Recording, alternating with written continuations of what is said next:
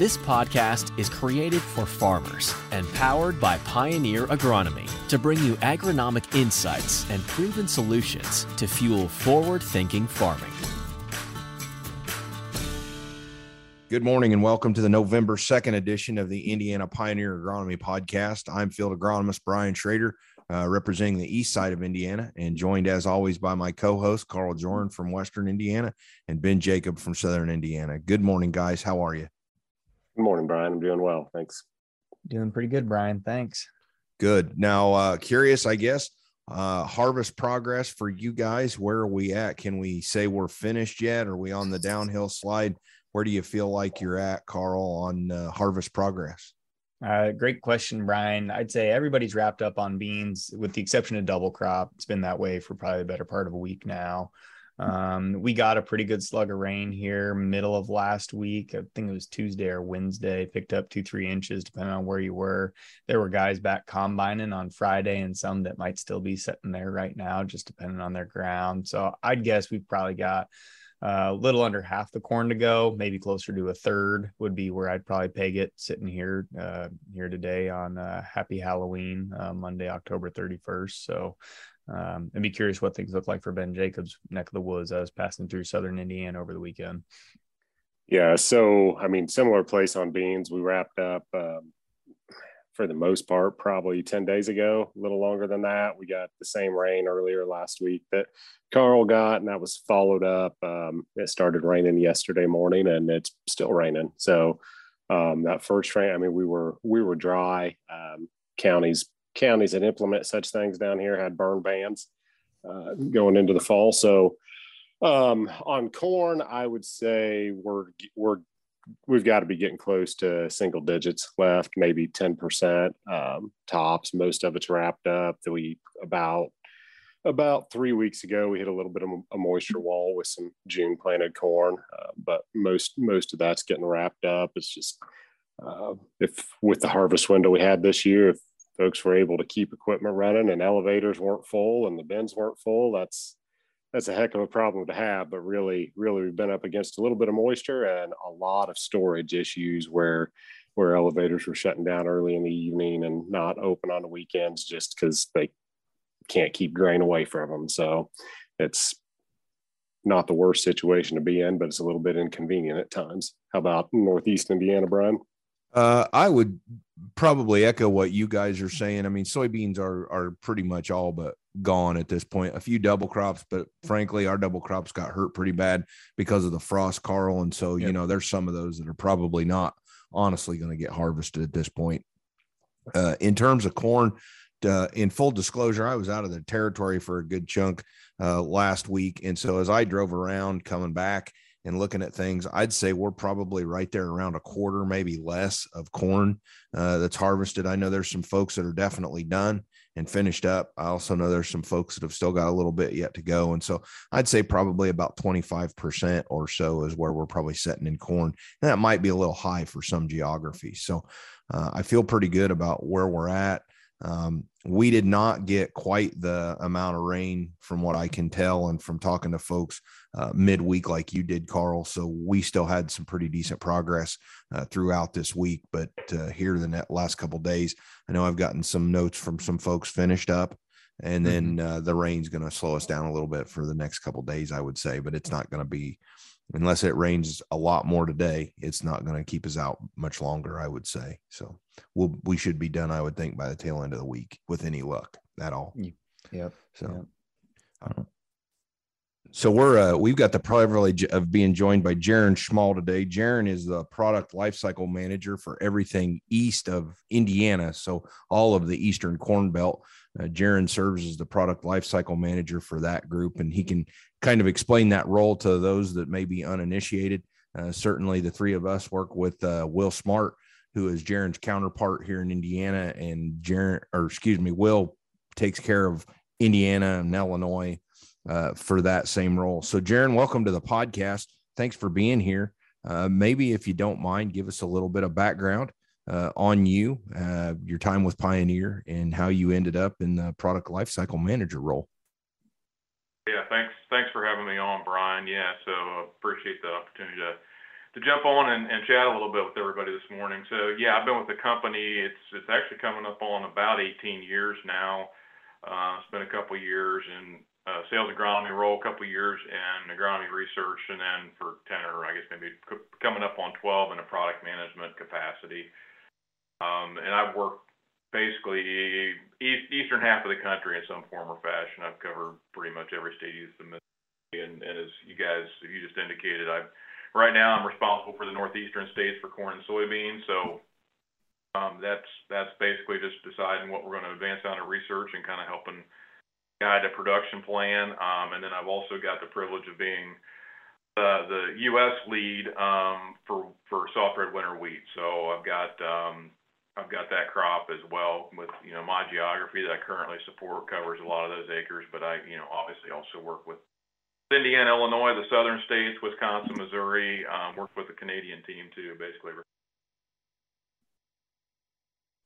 So, Jaron, I guess a question: We have a little bit of a different management, I guess, model for the winter wheat. Can you talk to us a little bit about why the difference in that with you, just as the individual that kind of takes care of that versus like corn and soybeans? Is it purely just a, a volume situation that we've got there? Uh, the fact that you've got the largest percentage of acres, or can you talk to us a little bit about why that's just a little bit of a special setup? Yeah, it is just a little bit different. Yeah, and we basically the way we got it broken up. I mean, it, you know, it's it, you know, corn and beans are just a lot larger volume crops for us, so that's part of it. Um, and you know, with with the experience level that others in my role have with various crops. They've just kind of put the person that's been working with that crop for a while has a lot of those acres in their geography in, in charge of this product line. So there's other there's other guys that'll manage uh, that'll manage sunflowers or, or sorghum and, and kind of the guys that sit in the sit in the centers of some of those areas or at least close to some of the heavy acres will, will support. So yeah. certainly I work with my counterparts, um, but it's just you kind of it's kind of good to have a lead point person on something like wheat. Um, you know, the breeding program's a lot smaller, so you just don't need as many people. A lot larger research organization. Okay. And so, can you tell us just a little bit? You know, we hear a lot about the start of the pioneer wheat program and some of the things you know there's a lot of things that we hear about where the germplasm came from how we breed you know maybe that's a little bit different than some others can you give us kind of a brief history on the pioneer wheat program and uh, how we're at the spot that we're at now yeah, so the program's been in, in play for decades now. Um, you know, it's based down to actually your neck of the woods, of course. I mean, just north of uh, just north of Indianapolis, there in Win, little town of Windfall. Um, our that's our our core wheat breeding program. Um, that's actually our largest breeding center on the globe, and you know, it's corn, wheat.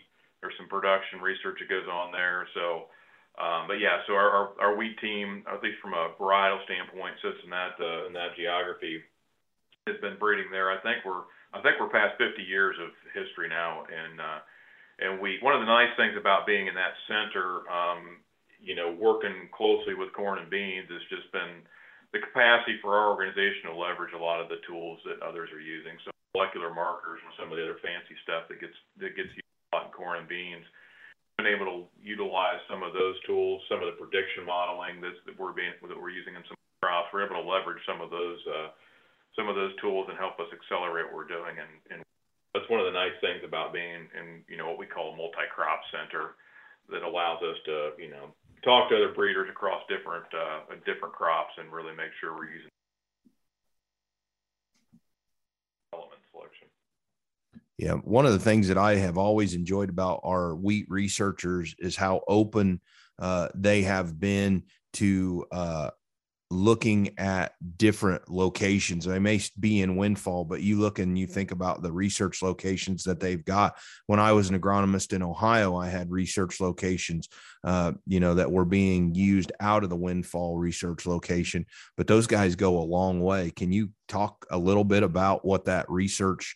circle uh, looks like for that since they are headquartered in windfall not all that wheat research is being done there in in tipton county indiana exactly right. So yeah, the, a lot of the nursery work is done there, but as far as the testing, that's done basically every place that we've got significant wheat, wheat acres, we have testing. So, um, and the way we do that, I mean, the the impact program that we utilize, um, you know, to plant corn and soybeans, some of those same teams will put some wheat plots in for us as well. So we've got we've got wheat um, plots in Janesville, Missouri, and Ontario, out on the East Coast and all through the South. And then we've also got some places where we don't have research centers. We do have a couple of uh, universities that we contract with to help us expand our footprint as well. So that really gives us full testing gamut from north to south, east to west, every place that we grow wheat that allows us to to characterize products. And then we still do have um, a, a strip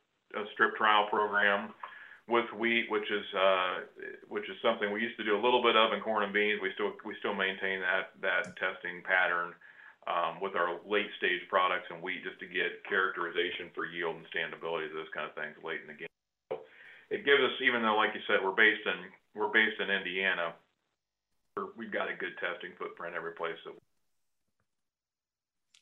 So what if you were talking to someone uninitiated with Pioneer Wheat, I mean, from your perspective uh, as the product manager for wheat, what would be some of the highlights that you would talk about that are kind of the hallmark of Pioneer Wheat? I mean, I think the three of us would know that, but I'd be curious what your perspective is, given the fact that you see the whole, uh, you know, the whole program and are looking at it and evaluating it from a national perspective. Yeah, I mean, the first thing that comes to mind is scab tolerance. Um, so that's something that we've worked on for decades, and it's probably been oh, it, it, we're probably pushing 10 years ago, but I mean, there was always that that negative correlation between you know scab and yield. So it was it was you could get a really high um, level of scab tolerance in your lineup, but that came at a pretty significant yield penalty when you did that. So it was hard to get that that balance just right. So you know, if you think a decade ago, we carried some really scab resistant lines and then we had some high yield lines that you had to manage and make sure you had, you know, rotation. And of course, in those days, we didn't have the, the fungicides that we do today to help manage that. Well, you know, you're talking about this molecular marker technology and those types of things. They were about, again, about a decade ago, we were kind of able to break that linkage between scab and yield to where we're able to, to really start bringing some high yield lines along that have some pretty significant levels of scab tolerance. We've moved our our our entire lineup from a place where it was, you know, we kind of had a mix scab tolerance to today where we got high yielding lines that are also also have a really high level of scab tolerance. And that's been, you know, the biggest the biggest target of our breeding program for a long, long, long time has been that scab piece. That's been the biggest thing I've seen in our breeding program. Certainly, we've made improvements and and, and other diseases, but that's you know that's that's the most critical one. Obviously, the one that you know causes issues with um, your quality of the grain and, the, and, how much of that product you can sell. So, uh, and again, something we didn't have foliar fungicides for until probably the biggest thing. Okay. And then I guess in terms of that grain quality piece, you know, one of the things that we've over the years have had guys really talk about has been test weight you know, and in corn, that's always been important. How do our breeders, uh, from a wheat standpoint, look at test weight, Jaron? I mean, how important is that in their breeding program? I mean, certainly head scabs come a long way. I, I've seen that over the the time I've been with Pioneer, but I know test weight's always something that wheat growers really can you know see a decline in especially if we get into a wet fall or wet summer and harvest season. I'd be curious what your thoughts are on how we evaluate what we look at when we're trying to figure out test weight improvements on our wheat crop. Yeah so we try we've got we've got trait minimums in place um, for test weight that we we adhere to just to make sure we don't go below threshold. Now it is it is a challenge there too because you know it, it and all crops, not just wheat, corn, you know, basically any crop that you deal with, there's also that negative correlation where things that are a little bit lower test weight um, can tend to be a little bit higher yielding. Now, again, you can have really high test weight products that yield really well, but easier to if, to to have those. But we do maintain that threshold in place to make sure that we've got a minimum level of test weight. The other thing we're working on too is, you know, falling numbers has been something that people talked about is that alpha, you know, that alpha amylase measurement in the fall as you weather the crop. sometimes that's not always correlated with with test weight. So we've been developing some protocols to make some improvements on our falling numbers in our wheat as well. So that'll be another spot that, in addition to test weight, will help us maintain that quality of the grain harvest, especially in a year where we get some weathering conditions. Sure. Well, over the years, we've also played in some other wheat markets. Um, you know, I guess kind of a continuation of this this idea of what our breeding program has done. You know, when I was in Ohio, we had a white wheat market for the Nabisco folks in Toledo. Uh, you know, that ebbed and flowed in terms of the volume. Um, you know, at one point, uh, Pioneer actually had a spring wheat program as well. I guess, Jaron, give us kind of an idea. I mean, I know you're in charge of the soft red winter wheat, but where are we at on some of these other wheat programs that we've had in the past? Yeah, so we maintain, we still do have a soft white winter program, and that's the same, that's the same breeding teams. We breed that uh, same spot right out of Windfall, um, Indiana, and like you said, that market is um, just a, a little bit. We got there's a plant uh, in New York that uh, utilizes just a little bit of white wheat. Um, there's some white wheat in Michigan, and a lot of it's grown in Ontario. So we still do try to hmm. maintain a couple of white products in the lineup, and have had some success um, with that part of the lineup. And that's a varietal program. As far as the other wheat classes go, yeah, we've kind of, it's kind of been ebb, ebbed and flowed, but we have uh, we have hired um, some breeders that are looking at the hard wheat classes as well um, from a spring standpoint. So, um, and that's and if those those programs are basically hybrid programs, so that's something that we've been working on for the last couple of years, both in soft red winter wheat and in the, in the hard red wheat. So, um, we've got some breeders hired. We're kind of evaluating um, that germplasm, trying to figure out some production techniques. Still a few years off on that, but there is uh, quite a bit of interest in in the company to continue that. Uh, that research and see if we can't develop some hybrid programs for some of these other wheat classes down the road. So Brian, just for just for folks ahead, at home that that might be wheat novices or wheat amateurs like myself, got your soft red winter wheat that's raised east of the Mississippi, more or less, and that's going into your cakes and cookies and things of that nature. Then you got your hard red winter wheat that's raised out in the western plains and that's where you get your your baking wheat for breads and rolls and things of that nature. And then uh, we've been talking about winter wheat this whole time. For those folks that um, you know, might be listening to us from uh, way up in Montana or Idaho. That's where you guys have your spring wheat. That we've received questions over the past couple years about can I plant spring wheat here in you know northern Indiana, and is that something that uh, makes sense or not? I can't recall if we've addressed that on the podcast, but Jaron, for those, uh, as Brian said, the uninitiated to spring wheat, uh, maybe maybe would you have a couple talking points or ideas as to why that might be a little bit of a gamble as opposed to raising spring wheat where it uh, traditionally has been raised? Yeah, I mean, it, you know, it's like anything. Yeah, certainly you can grow the crop, but it's just we just haven't selected um, products that are adapted for the region. Is you know that would be the biggest challenge. The scab tolerance and either either foliar diseases are very different in different parts of the country. So um, so yeah, the, the what, what when we have tried to do that, what we've discovered is you just run into a whole host of uh, grain quality issues and those types. of uh, Certainly, it, it's it's something that people have asked about as commodity prices um, spike this spring. But I mean, typically, you know, we have not selected or developed products that are adapted to the region.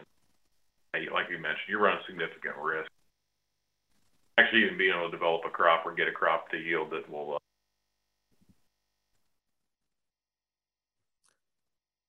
So let's go back, maybe talk a little bit more about our hybrid program. I know there's a lot of folks that are excited about that idea. Um, it's not a necessarily a, a, new concept in wheat. I think it's um, been around for a long time. It, being successful uh, is another whole ball of wax. Uh, but I guess, can you bring us kind of inside what we're able to share a little bit about our hybrid breeding program, Jaron, for those folks that really do think that might be the next step in performance uh, for wheat. Can you talk a little bit about that? And then also why Pioneer decided to pursue the program? Uh, you know, it's been a lot of years uh, that we kind of had kept it at arm's length, really. And so I'd be curious about the change in thought or direction there as well. Yeah, I mean, we could we could spend probably quite a bit of time to talking about that, but maybe just to bring it down a few basic points. I mean, number one, I mean, hybridization um, is a really good way to drive yield. So that's the reason to look at it, like we do with our corn crop. If you can you can hybridize a crop, you know, take two inbreds and cross them, make a hybrid, you get that that that bump in yield, and we've seen that in wheat as well. Now, of course, in corn, it's really, really simple to do because you got a, a male part and a female part. You got a tassel and an ear, right? So parts are separated, and it's pretty easy to make those crosses. You know, you can tassel a plant uh, and uh, of of a female, and then have the, the male pollinate it, and voila, you've got a hybrid. Most other crops, like wheat, that are self-pollinated, it's, it's a lot more difficult to work out the production technique. So so the reason to do it, number one, is just you know dramatic improvement in yield, and we've we've done you know just some of the early stage testing. You know we've seen you know eight ten percent increases um, in yield potential with hybrid wheat um, without doing a lot of additional selection to try to get that done. Just some early stage proof of concepts. So it's like yeah, this it's enough research we know yeah this would work, and if we really put the resources before behind it, we could drive it even higher than that. Challenge has always been production piece of it. So it's not it's not a simple thing to do to to hi- actually hybridize the crop from a production standpoint and get and get the seed cost to a position to where it would make sense for a grower to buy it. So that's been our biggest challenge is trying to get our production costs down to where the seed doesn't cost so much that it overwhelms that entire that entire yield gain. So that's what we're working on right now is just to try to understand the production techniques there have been a few a few changes with some of the you know the technology over the last few years. We're just we're basically still in the still trying to figure that out, and that's been the biggest the biggest holdup, and that's what's held us up over the years. You kind of alluded to that. It's like you know this has been looked at before um, from a hybrid standpoint over the years. Why haven't we done it? And just that production cost has just always been the the challenge. So we're we're taking another run at it. We have some new ideas that we think we think will. Uh, contribute to some success and, and enough uh, uh, enough there that we've that we've gone ahead, like I said, and hired some breeders to start working in some of the other market classes to see if we. You know, obviously, wheat is you know globally that's the world's biggest crop for so for a company like Corteva, already in big you know in agronomic crops and, and uh, beans and and and, and corn and sunflowers and rice and and you know, and some other crops globally, it makes a whole ton, whole bunch of sense to, to the wheat market as well. That's the that's the nut we're trying to crack right now is that production piece, Brian.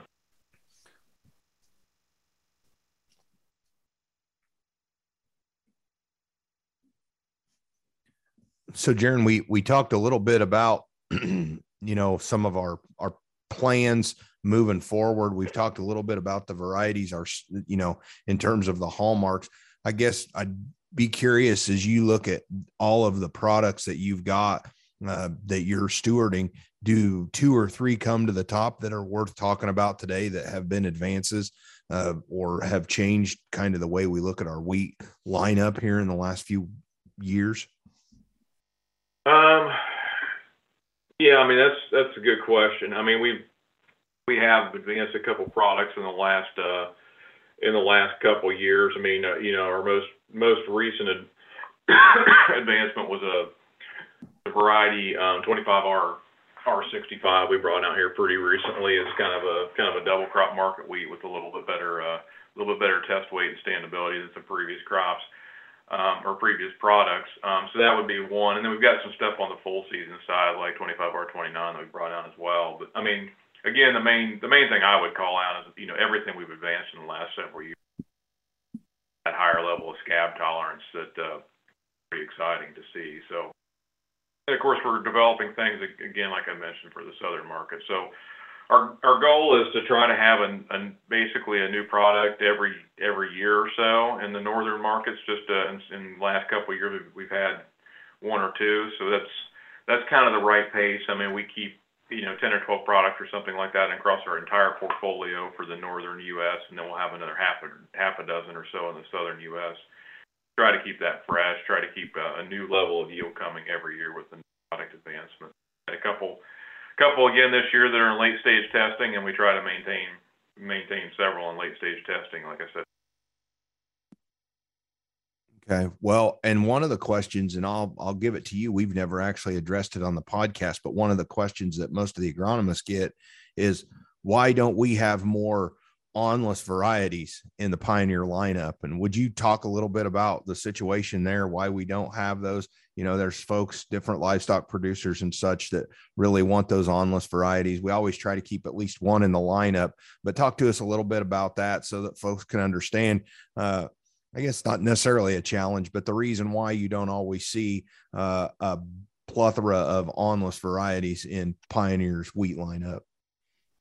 Yeah, we yeah, and there are those livestock producers that got this coming. We did have a little bit of a gap in our program, but we do have awnless products. Um, we got one in, in pre-commercial test now, so um, yeah, it's one of those things in plots. It's you know they they tend to get they tend to get a little bit more animal damage and those kind of things, as you guys know. So that's a lot of times the the on varieties. You know, if you don't want them from a livestock standpoint, the on that on characteristic is kind of nice just because it keeps the deer and other things a little bit more at bay than the uh, than the awnless types. But we are filling that gap. I know, particularly in, in Indiana, 25R50 has been a pretty successful product, and do have a uh, replacement slash companion. We'll, we'll see which how it positions itself in the field, but some new products that are coming from an awnless standpoint to make sure that we tackle that uh, variety. The biggest thing really is just the the market is just for awnless um, is just smaller than our on wheat. So that's just kind of how our program has been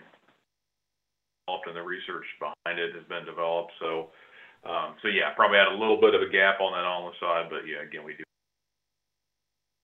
pretty late stage commercial testing and All right, guys. Well, I we've spent a decent amount of time with Jaron talking about wheat. Are there some things that maybe I haven't thought through that we haven't covered yet that are worth discussing with Jaron around our our wheat lineup and uh, our breeding program? Brian, I thought you covered it well. You know, what I took away from our conversation with Jaron is uh, we're very fortunate as uh, residents of the great state of Indiana that uh, Windfall happens to be our global, um, you know, location for wheat breeding uh, with 50 years of experience. That's that's some pretty cool and exciting stuff. Jaron shared that, uh, you know, test weight and scab tolerance are a couple of hallmarks of of you know the efforts the breeding organization has made. I'd also note that uh, winter hardiness is something that I've heard a lot of folks uh, give a nod to uh, when it comes to their pioneer wheat, and I, I've heard it alluded to that you know since windfall is maybe in uh, the the northern climes of where soft red is traditionally bred that that kind of gives us that inherent selection pressure. So that's that's good for growers in northern and central indiana that we're we're breeding wheat right where you live and raise your wheat um, you know, hybrid wheat is on the horizon is something that Jaron has said. I've been with Pioneer, you know, half the time that Jaron has, but I've also heard that uh, hybrid wheat's been on the horizon here before. So it'll be exciting when that day comes. But in the meantime, knowing that our traditional breeding methods are, are you know, continuing to move the bar uh, with respect to the rate of genetic gain and varieties like Jaron had mentioned R65. We've got R61 and 64 and Indiana. Um, I know 25R76 has been an awfully exciting variety that we've advanced here that growers are experiencing for the first time uh, this last harvest and putting it in the ground as we speak. Um, and then he mentioned 25R29. That sounds more like Ben Jacob wheat than it does uh, Carl Jordan wheat. But uh, I know we've got some R29 that went out in Northwest Indiana here this fall as well. So um, what I took away is glad to have Jaron at the helm of uh, of wheat for the United States of America. Cool that Windfall is uh, you know the North Pole, uh, if you will, keeping all the all the kids happy. And um, yeah, it's uh, it's it's all good news in the world of Pioneer wheat as we're getting close to wrapping up, getting it seeded. You can still get it planted in the month November, but uh, as that page turns, we're gonna leave a little bit on the table uh, as we get from October to November. So Yep, for sure. And I, I would echo the fact that even with the product volume size being a little bit different and having a bit of a different management strategy, uh, it is nice to always have Jaron just a phone call away if you've got some questions about direction and what we're doing. And so uh, I've been fortunate to work with Jaron, you know, most of my career. Uh, either directly when he was an agronomist and I was agronomist in Ohio, or as we both have, you know, transitioned roles, it's nice to have a person you can pick up the phone and know exactly who to talk to. And that's, I think, a hallmark of why our wheat program is continuing to do as well as it is, is because Jaron's stewarding it uh, quite well. So, Ben, what any thoughts on your part? No, I think it's a great conversation. Um, you know, folks that know my background know that uh, Windfall and all of its programs are are near and dear to my heart. Having spent you know near, nearly a decade with the folks that are stewarding those programs, so um, it is great to see new things come come out of the wheat program and um, well really everything in that building you know carl carl mentioned there's still a lot of time to to still a little bit of time i should say to get some wheat in the ground um, it might be worth throwing out there for the for the folks that are maybe new to wheat or or don't plant wheat at all that just just like the conversation uh, in southern indiana there are going to be a lot of fields of wheat with an effective planting date of I don't know October 24th because we were so dry prior to that. The wheat was seeded earlier, but that's when we got the rain. So um, just as a just as a caveat for folks that did have wheat in the ground is dry, um, you know, now that we do have a rain, here it's a good idea as we go through the fall to get out and do do a stand assessment on that wheat and um, and circle back to that in the spring before we spend a bunch of money on nitrogen. Just throw that out there as a, as a tangential conversation to the main conversation. But uh, thank you, Jaron, for coming on. It's always great to hear from folks with a greater depth of knowledge than me about the organization and processes at large. So, Jaron, I we appreciate your time. If somebody heard something today and they wanted to get in contact with you and find out a little bit more about wheat or a little bit more about what you're doing, or maybe something you said, how could folks get a hold of you? Yeah, sure, sure, Brian. Uh, I'm not on the traditional social media platforms, but certainly, um, you know, local sales reps have got got my contact information and could pass on any. Uh, any questions or comments, certainly willing to, to talk to anybody that would like to chat about it. So yeah, my, my, any, any of the local reps could, uh, could point you in my direction and with as far as phone number, email, that kind of thing, and we could touch base if you've got a question. All right. Excellent. Ben, if somebody heard something uh, from you today or needs to get a hold of an agronomist in Southern Indiana, how can they get a hold of you? Yeah, you can get a hold of me um, through Twitter at the Ben Jacob or on Facebook at Ben Jacob Agronomy. How about you, Carl? And you can do the same on Twitter at CJorn and on Facebook at CJorn Agronomy. And how about you, Mr. Schrader? Yep. You can uh, find me on Twitter at BK Schrader and on Instagram, B underscore K underscore Schrader. Those will two be the two best ways. So we appreciate everybody tuning in. Jaron, we appreciate your time today and thank you for coming on and giving us some uh, new insight into the wheat breeding program. We hope everybody's harvest has uh, been safe and that you're uh, getting down to the last throes of it. And uh, we look forward to talking to you next week on the Indiana Pioneer Agronomy Podcast. Thank you for listening to this episode from the Pioneer Agronomy team. Be sure to visit pioneer.com backslash podcasts to access additional episodes and learn more about our extensive on farm data and innovative digital tools that are fueling forward thinking farming.